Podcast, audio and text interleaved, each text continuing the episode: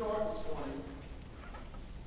It's one of those times in uh, my walk with the Lord that I don't know where He wants us to go.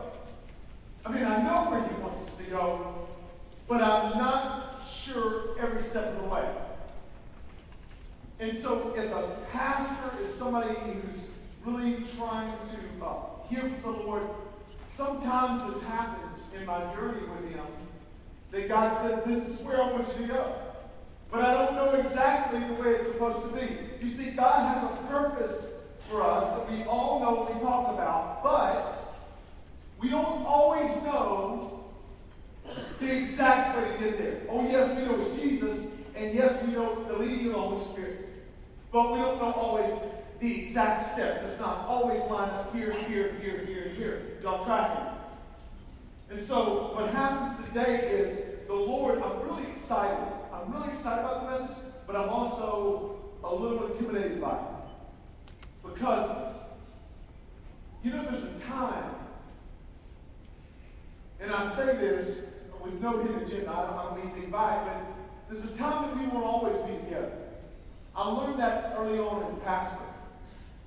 And I was in a Bible study, a discipleship group, which I hope every one of you are in. If you're not, you need to check it out. And this lady, we were at, we were at the house, and it's like a house church. We were meeting there. It was a summit. And she started crying. I said, I said, Janet, why, why are you crying? She's looking at me. She was washing dishes. And she said, you know, John, we won't always be together, so I need to treasure this. And it just kind of stung in my heart that day that we won't always, because God has a purpose and God has a plan, and it's us entering into His presence. But here's what happens there's something interesting about being in His presence, is, is that when He gives us His purpose, then sometimes there's a delay. So here's where it is Hebrews chapter 6. I'm going to read from the New Living Translation. That is not my favorite translation. It is a uh, translation, not a transliteration. I, I usually go out of the New International Version, which is written on about a fifth grade level. That's why I like it. You're tracking Fifth grade level. That's me. But the New Living Translation is what we call a paraphrase. In other words, it takes the main idea of Scripture and it gives you the main idea. A transliteration is literally a Greek word of the New Testament uh, to an English word. Uh, those would be ESV, King James, New King James, New American Standard, Great, those are great translations. I, I, I cut my teeth on the New American Standard. I'm growing up memorized out of King James, so if I go a little King Jimmy on you, you know where I'm coming from. Probably people in the room know what I'm talking about. So my point is this. In Hebrews chapter 6, uh, all the notes online, so you go to Facebook, uh, there, Summit Church, or summitcharleston.com, you can see this. I want, I want to, to just kind of propose this to you today. The Holy Spirit, you know, we, can sing about the Holy Spirit. This is our part three of the Holy Spirit equals hope. But here's why it's so important. Here's why He is so important in the hope. Because I want to tell you that the Holy Spirit will bring hope so we can trust the purpose of God or the calling on your life. Some of you, this week, have graduated. You're now welcome to old people world. Yeah, that's right, man. You're welcome to our world. Welcome to old people. And, and so you've got this, I don't know, know where I'm kind of supposed to go, but I don't know every step of the way. Here's why the Holy Spirit is so powerful. Let's go to Hebrews chapter 6. We're going to read the passage, and then we're going to spend some time with it, because it's powerful today. Hebrews 6, verse 10. This is out of the New Living Translation. For God is not what saints? Oh, unjust, unfair. Do You smell what God's cooking. Yeah, all right, I want you to write this down. This is good stuff. And remember, God is not unfair. He will not forget how hard you work for Him and how you have shown your love to Him by caring for other Christians, as you still do. Our great desire is that you will keep right on loving others as long as life lasts in order to make certain that what you hope for will come true. Verse 12. Then you will not become spiritually dull or indifferent, or as one translation would say in NIV, lazy. Instead, you will follow the example of those who are going to inherit God's promises because of their faith and, and obedience. For example, now, now the author of Hebrews, in his sermon, all Hebrews is a sermon, he's going to give us an example. He's going to go right to Abraham. Here we go. For example, there was God's promise to Abraham. Since there was no one greater to swear by, God took an oath in his own name, saying, I will certainly bless you richly, and I will multiply your descendants into countless millions. Verse 15, and here's where the rubber meets the road for every one of us in the room. Then Abraham waited what? Here is the prophetic word. God has a purpose for your life, but you will have to wait. God has a purpose for your life, but you will have to wait. And it's going to have that way all the way when you walk with the Lord. If you choose to surrender your life fully to Him, you will have to wait. Now, talked on the front end that hope is the vision that God gives you. Hope is the vision of the promise. Faith is the action to the promise. Abraham said, Here's my faith. I will go to this land that I do not, don't know, and I will wait on you, Lord, until you bless me. I will wait 25 years for the promise to be fulfilled. I will wait even though my wife is beyond childbearing age. I will wait on you in faith. That's putting action to the hope. And so we're going to have to wait. And so that is why hope is so important. Because when God tells you to do something, you and I are going to have to wait. And so, how do we get through this? How do we get through the waiting process? Let's pray. Lord, open our eyes that we will see Jesus. You promised us in the name of Jesus, you promised that the Holy Spirit would come by the Father in Jesus' name, and then Jesus, the next chapter John, tells us that He's sending the Holy Spirit. So we have the witnesses, we have your greatness and beauty saying that He will come, and there is going to be a wait, and it's going to be difficult, it's going to be problematic. We will question if God is fair. We will rail against you at times. But God, look at our frailty and weakness and enter your power. We're yours. And we worship you. Give us clean hands and your heart. Lord, you increase. I decrease. We reflect Jesus. He is everything. And we worship him. We believe that he is not just true, but he is alive. And so by the blood of Jesus, we call upon you today. And all those people say, What? Amen. So here's the idea. How can we get through this time of waiting? How can we get through? I, I John Piper made a statement, and, and, and it's just stuck me and stuck with me, and it applies so much to this passage. Here's how you can get through. You ready? God is not a God of minimums. Okay. All right, now remember, well, God is not a God of minimums. What do I mean by that? In other words, we can have hope because God is not a God of minimums. He is not saying, here, I just want you to live a minimal life. Here, just have a marginal life. Here, just, you know, have a basic life. Here, just, you know, not, not really an abundant life, just have an average life. No, no, just have just enough to get by life. Just, just let me give you the spirit in measure of minimum, just to kind of get you through by the skin of your teeth. Is that the type of God we serve? Because if it is, I'm out. See, I'm one of those people. I'm all in or all out. There's no middle ground for me. I can't be that way when I coach. I can't be that way when I teach. I can't be that way when I preach. I can't be that way when I eat. Hallelujah. Can't be that way. All in. All in. And so, God is not the God of minimum. And I'm begging you today in the name of Jesus to call upon the God who is not the God of minimum. Let me give you an example how he's not the God of minimum. The first way that God is not a God of minimums is there's always an overflow when God's presence reigns. There's always an overflow when God's presence reigns. I'll show you. Problem, uh, excuse me, uh, Psalm 23. But if you remember this, in verse 5, you prepares, I'm sorry, I'm King Jimmy, that's also what that's how I was raised. Thou prepares a table before me in the presence of my enemies. Thou anointest my head with oil, my cup runneth over or overflows. God is not the God of minimum. He is promising David that whatever happens when I pour into you, there's so much that it's going to come out of you that you're going to give out of your saucer, as one lady said, and not your cup, so you never run dry. God is not the God of minimums because there's always an overflow with God. God fills me with a sermon, it better be an overflow. It better be an overflow, or you won't feel anything by the Spirit. So think about this way.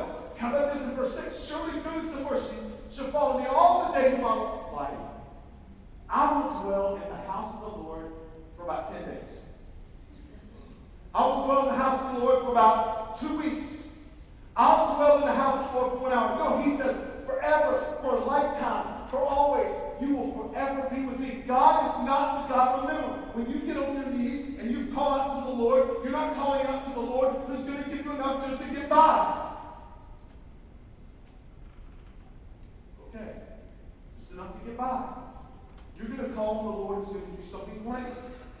Look at John 3.34. So John the Baptist was, uh, his, his disciples came to him and said, Listen down there, Jesus, and all of over there, and he's baptizing them as a follower here. So you, you know, you're losing disciples, John the Baptist.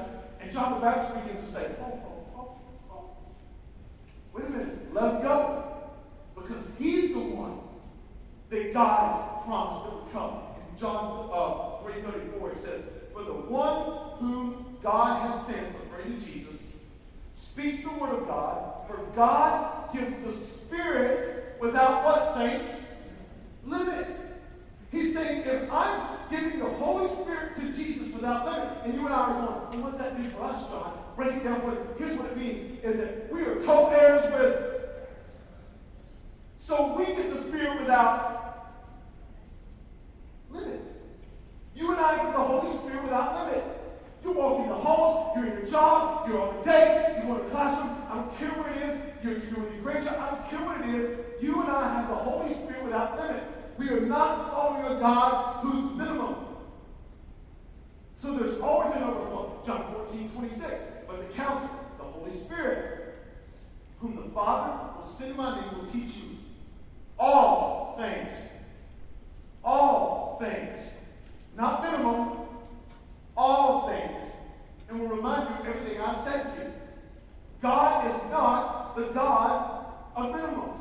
So, when we get to the point there in Hebrews chapter 6, if you go back there, in Hebrews chapter 6, verse 15. So, when you and I have a promise or purpose from God, let's just go with purpose. You have a purpose from God and you sense the purpose that God has for you in your life, whether you have one day, one minute, a hundred years left, when you sense that purpose, there you and I will have to wait patiently. And when you're in that time, here's what you do. You say, God, you're the God of overflow. You, Lord, you're not the God of middle. Speak to me. Fill me so that during the time of being patient, I will not become impatient with you, and I will not rail you in this sense, and because your spirit, your presence, as we just sing about, is enough for me. That's the first way. The second way that God is not a God of minimums is this, is that God's purpose comes from the promise. Go look at, look at uh, Hebrews chapter 6, verse 15. Hebrews chapter 6, verse 15 says this. Then Abraham waited patiently, and he received what God had promised. This is the God that we follow. But look what he says. When people take an oath, they call on someone greater themselves to hold them to it. And without any question, that oath is binding. God also bound himself with an oath so that those who received the promise could be perfectly sure that he would never change his mind. Verse 18 is the key. The reason why God is not a God of minimums is because of this. So God has given us both his what, saints? Promise and his what? All right, so here's what it is. When God says, this is what I want you to do, When God says to you, I want you to be the best teammate possible, in the name of Jesus, I want you to be the best spouse, I want you to be the best uh, son or daughter, I want you to be the best grandparent, I want you to be the best co-worker, because you're going in my name. So God gives us this promise. When God gives you, excuse me, this purpose, He always backs up a promise. And He says, I am with you. I'm going to go before you. I'm going to go behind you. I'm going to go beside you. I'll be your front and rear guard. God, whenever He speaks, He always speaks with a promise. Isn't that great? I mean, I don't want somebody to tell me, hey, John, um, I you don't have a car here. I'll, I'll come pick you up at 1 o'clock. Now, I, I, and, and, then not show up. I don't want that. I want somebody to tell me, John, listen, I'm telling you, I promise you, I'll be there to pick you up. What? Don't you want friends like that? Don't you want family like that? Don't you want a spouse like that? Don't you want coworkers or a boss? Don't you want somebody who are people of their word? Don't you want that?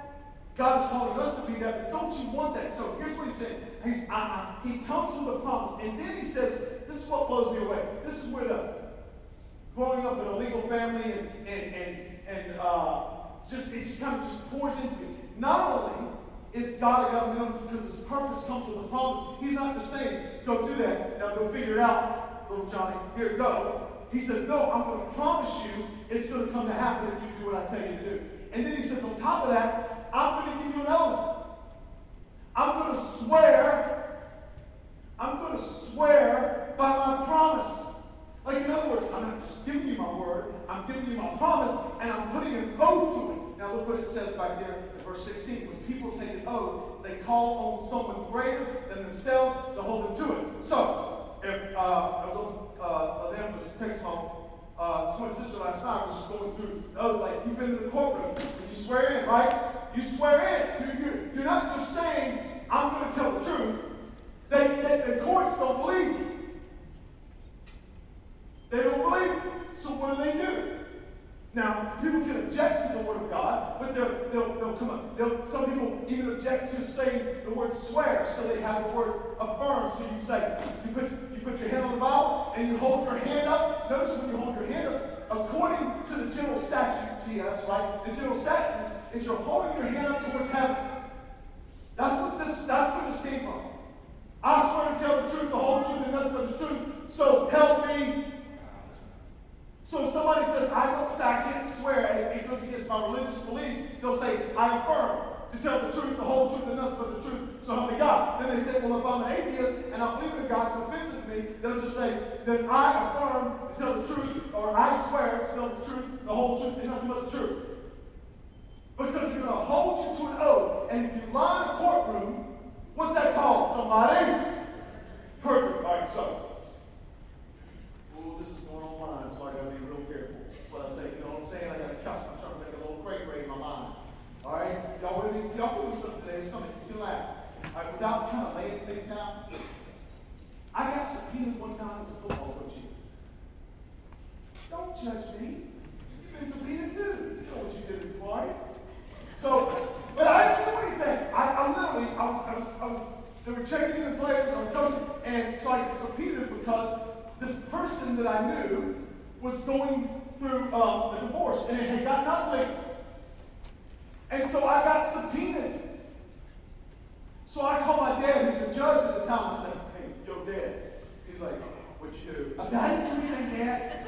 Didn't. I didn't. Don't I'm a sinner because I got it from you. But no, I just said, Dad, no. I, I said, Look, is there any way for me to get out of this? Because I'm in a no-win situation because if I, you know, if I tell the truth, it might not go well for somebody. And, and he goes, he goes up, no. No, you just I said, Dad, you don't believe the fifth. I said, I see people in cemeteries. They've done something. You know, they just said, I believe the fifth. He not he said, no, no, you're going to have to testify, son. I said, oh, I don't want to. He said, well, I don't care what you want to. You know, he's a judge, and he, you know, he said, you might do it. So this is a no-win situation. Because why? Because they put you in an oath. And I remember there was an attorney came, uh, this one person that was meeting with me, and he was questioning me on some things where, uh, before we went out into the judge's chambers. He was questioning me, and uh, excuse me, outside the judge's chambers, and uh, I basically said, "This is what I heard, or whatever," and that's what I'm gonna say. Like I'm not gonna lie because it's perjury. Perjury, it's a felony. Because it's an oath. So you always swear by something greater because sometimes your word is not enough. But God says, listen, because I love you, listen, when God tells you something, when God tells us something, and you not only come with his word, it comes with his promise. And then because since there's nobody greater than God, he swears by to himself that he will do what he says he's going to do. His promise. Is that not unbelievable? Look, let me, let's go back and look at it. Verse 16. When people take an oath, they call on someone greater than themselves to hold them to it. And without any question, that oath is binding. God also bound himself with an oath. When God says he saves us, we are. And so some you go, but I'm there. I don't like I'm saying. Get over your feelings. Your feelings are not the word of God. God is God and you are not. And I don't care if you feel saved or unsaved or feel like you can be saved or would be saved. If God says you're saved, then I want to tell you something. What you have to say means nothing. You didn't say, let there be light. You didn't take the formless world and bring it to pass. The earth was formless and void in Genesis 1. You and I didn't do those things. God did those things. Our words are meaningless, so let our words be few, as the preacher said in Ecclesiastes. So what happens is God is saying to us in this that there's an oath. Let's keep reading it. This is just so beautiful. God also bound himself with an oath. I love when God binds himself to me because he's binding himself to his word. It's Jesus. So that those who receive the promise can be perfectly sure that he would never change his mind. So God has given us both his promise and his oath. These two things are what, saints? Because it is impossible for God to lie. There's, listen, God doesn't lie. If God says it, He's going to do it, and it doesn't matter how long you have to wait. But He is going to do what He says He's going to do. And let me tell you something, when He does it, it'll be better than what you and I can ever make it. Oh, you, I know you want that person, and I know you want that job, and I know you want this and that. And you can make your way into a certain relationship, you can make your way into a certain job, and it'll be a trail of tears. But I promise you, when God does it, He'll give you more money than you could have made 20 years in waiting.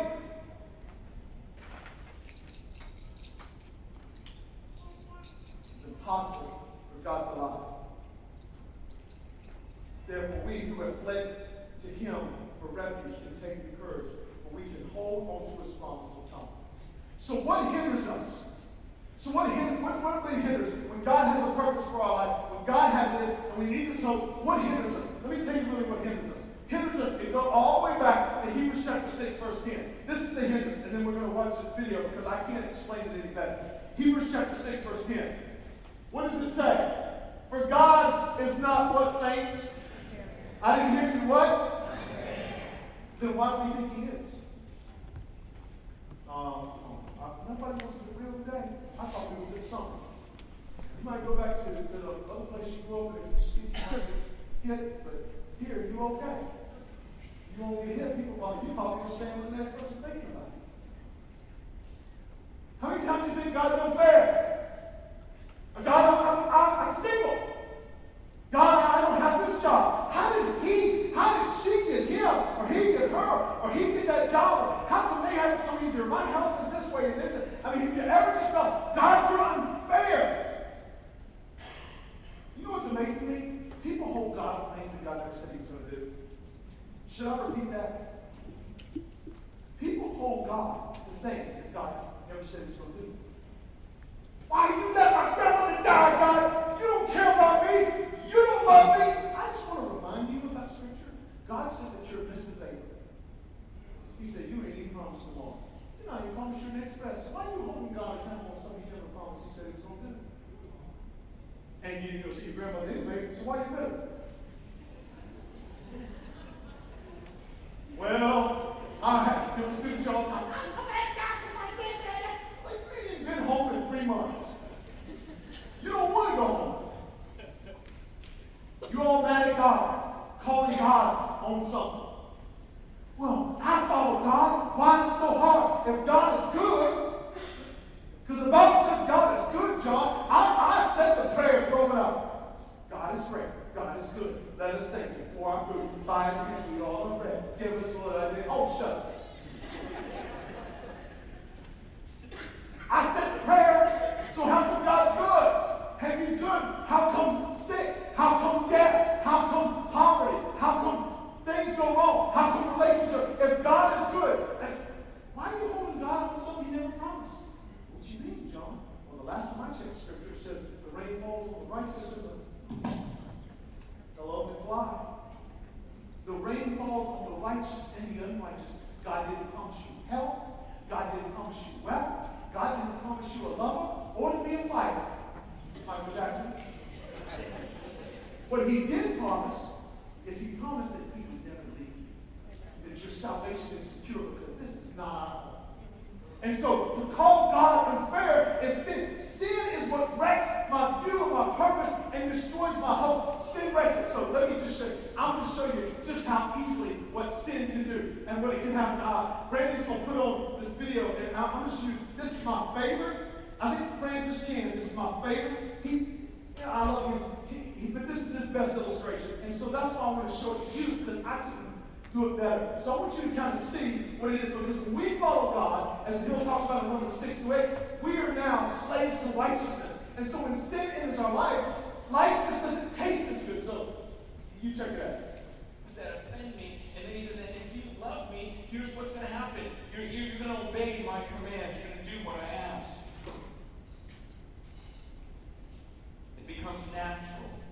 In fact, the Bible says that when the Holy Spirit comes into you, he makes you a slave to righteousness. You ever feel that? Where, where, where once you become a believer and His Spirit comes into you, it's like you have to do the things He loves. Otherwise, it bugs you. You feel guilty, don't you? See, some people have told me, they said, you know, some Christians, and maybe some of you in this room, are the most miserable people on earth. And the reason is this is because you still are holding on to certain sins. And so, whenever you sin, you don't feel totally great because the Holy Spirit is with you, right? And you feel guilty because you're a slave to righteousness, like Romans 6 through 8 explains. But then, when you go to church and you try to worship, even here at this conference, you try to worship, you don't feel good at church either because your sin is still with you. You know you really haven't turned from it.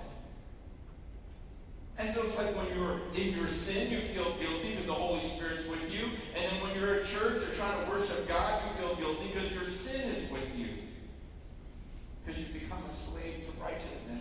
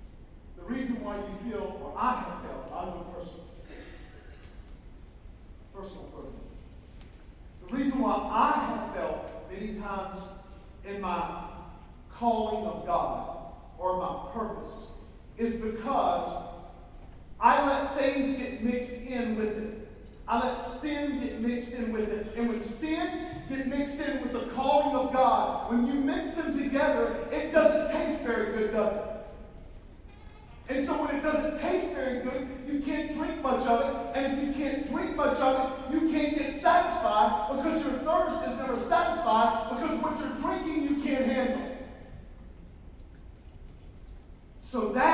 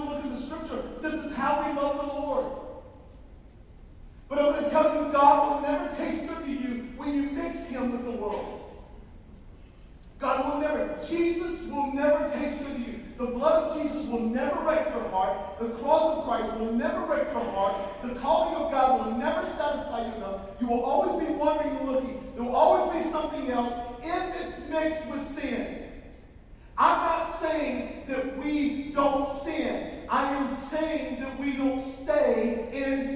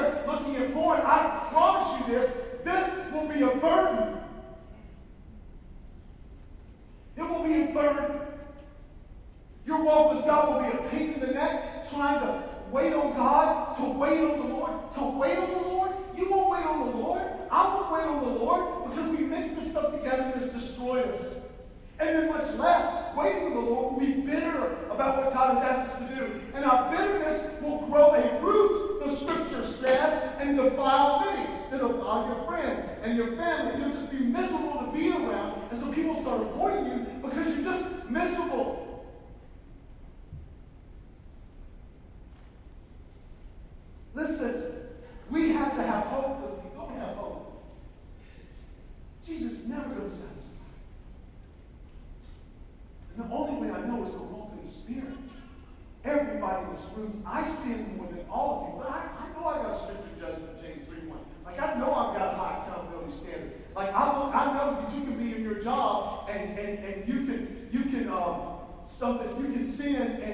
keep your job. But let me go ahead and drop a couple F bombs.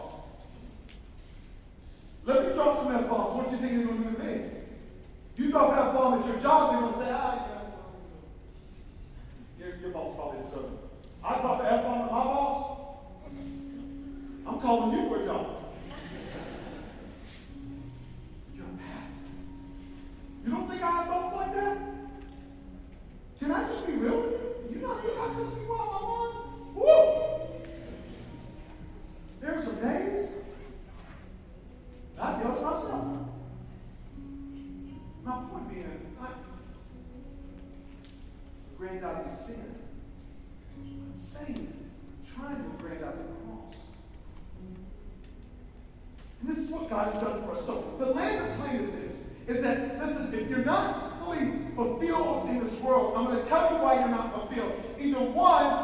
the world, you're kind of sipping out of two, or if you go with the Lord and he doesn't fulfill you, then maybe some of the world has been dipped into that drink.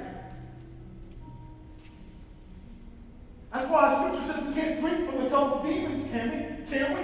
Can't do it. I'm not just, I'm just not totally satisfied when I sip from God's cup, Jesus' cup, the blood of Christ, and then the world. And the promises of God will mean nothing to me. The oath of God will mean nothing to me. The purpose of God will mean nothing to me.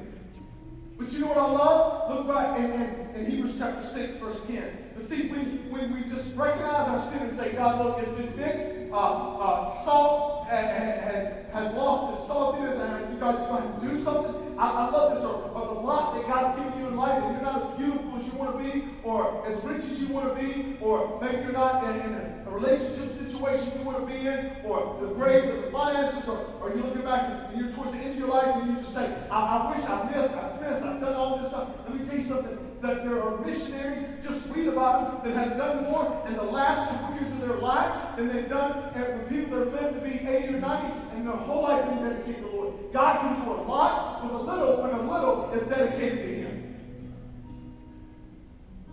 So look back at verse 10. For God is not unfair. When you're drinking out of the cup of Jesus, He's not unfair.